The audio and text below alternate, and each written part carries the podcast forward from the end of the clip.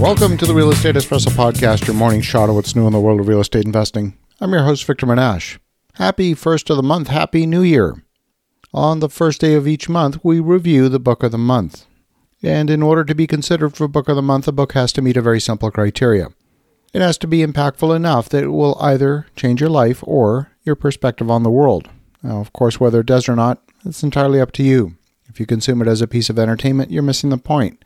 But if you internalize its messages, you've got a realistic shot at lasting change. Our book this month is absolutely worthy of Book of the Month. It's a book by an author that we have featured a couple of times here on the show. It's by Dr. Benjamin Hardy, and I'm a huge fan of his work. Benjamin Hardy has listed Dan Sullivan as the primary author, even though Dan Sullivan didn't write a single word of the book. Rather, Dan Sullivan is the curator and designer of many of the ideas that underpin the book. Not only has Ben an excellent writer, but his work is well researched and methodically organized. He's written other titles, which we've reviewed on this podcast, including Willpower Doesn't Work and The Gap and the Gain. Our book this month is called Who Not How. Whenever we want to accomplish something, we're often asking questions like, When am I going to do this? or How am I going to do this? Well, the premise of this book is to ask neither of those questions. It's to, in fact, ask who. It's easy to focus on how, especially for high achievers who want to control what they can control, that is, themselves. It takes vulnerability and trust to expand your efforts and build a winning team. It takes wisdom to recognize that other people are more than capable enough to handle many of these hows. And number two, that your efforts and contribution should be focused exclusively where your greatest passion and impact are.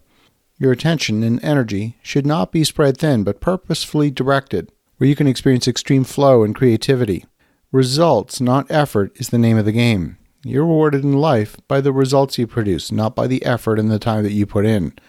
And all too often, there's a lack of commitment to results and an over infatuation with process or hard work. Now, of course, you need to work hard. We all do. And of course, you need to be brilliant at what you do, but none of that matters if it doesn't translate into tangible results.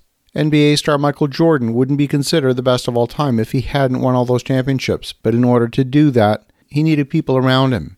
It was clear he was one of the best players in the NBA, but by himself, in the first several years, he underachieved. He could have focused on becoming even better. But when you examine his trajectory, it was about the people around him that actually made him a great player. Now, this book is not about sports, it's about personal transformation and reaching the highest levels of performance. Put more bluntly, it's a book about producing bigger and better results in the most effective way possible, arguably the only way possible. As a culture, we've been trained to focus on how and to work in isolation. There's some interesting social truths that have been developed and modeled by two married psychologists, Dr. Arthur Aron and his wife, Dr. Elaine Aron. Both are mentioned in the book. And this is the idea that humans have a primary motivation for self expansion, that is, the desire to enhance your effectiveness and your confidence. Your ability to produce a desired result is not viewed in absolute terms, but rather in potential terms. As a person, your efficacy is not about what you can solely do on your own. It's not based on your innate or individual capabilities. Efficacy refers to your obtaining resources that make attainment of your goals possible. The way you increase your potential efficacy or self expansion is by creating close relationships, which in turn increases material and social resources, perspectives, and identities. According to the Arons, when two people enter into a relationship with each other, each party incorporates and merges other aspects of that person into themselves. Psychologically, we view the other person as an integrated aspect of ourselves. The other person's resources, to some degree, have just become our own, and vice versa. The resources you obtain through relationships can be material, could be things like money or possessions, or friendship networks, but they could also be intangible things. They could include the other person's perspectives, such as how they appreciate the world and how they ascribe explanations for people's behaviors. Resources might be made up of their time and attention or their help. Our motivation to expand as individuals leads us to seek close relationships with other people. Your efficacy is about your ability to produce results, and it's based on the resources that you've put towards those results. Resources can be financial, but can be so much more. It could be encouragement, time, connections, and focus. These are all essential. Resources not only expand your ability to produce results, but they can have a transformational effect on you as a person, on your identity, on your worldview, and on your skill level. For example, with the resource of a piano teacher or a coach, your skill can be enhanced to a level not possible without that.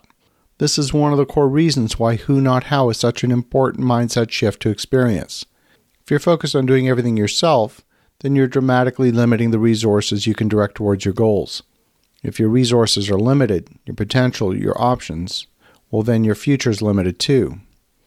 You need all kinds of different who's in your life. You need spouses, parents, mentors, teachers, coaches, collaborators, co conspirators, and eventually, when you're ready, employees and other people who will work for you. Employees are collaborators, and these consultants work for you not because they're beneath you, but because they believe in you. You become an incredibly important who in their life, giving them a mission. There's an entire chapter in the book on procrastination, and this is a topic that Dr. Benjamin Hardy is a real expert on. What procrastination means is that your goal or ambition is great. It's something that you'd like to do for yourself, but you're not the right person to execute the plan to achieve it, at least not right now. What you need is a who to get you through whatever stage you're in, because at the moment, you're clearly not the who in possession of the necessary knowledge or capability. If you were, you wouldn't be procrastinating. Procrastinating is actually a form of wisdom if you listen to it. Now, if you don't listen, then procrastination leads to misery and mediocrity. But procrastination can be a very powerful signal telling you that it's time to get another who involved. You're stuck and you need help. I found this book incredibly illuminating. I found myself constantly asking a question that starts with the word who. Who can I get to do this? Who is the best expert to undertake this responsibility? Rather than how am I going to get this done? So as you think about that, go out and get a copy of Who, Not How by Dr. Benjamin Hardy. Happy New Year and have a wonderful rest of your day. Go make some great things happen. I'll talk to you again tomorrow.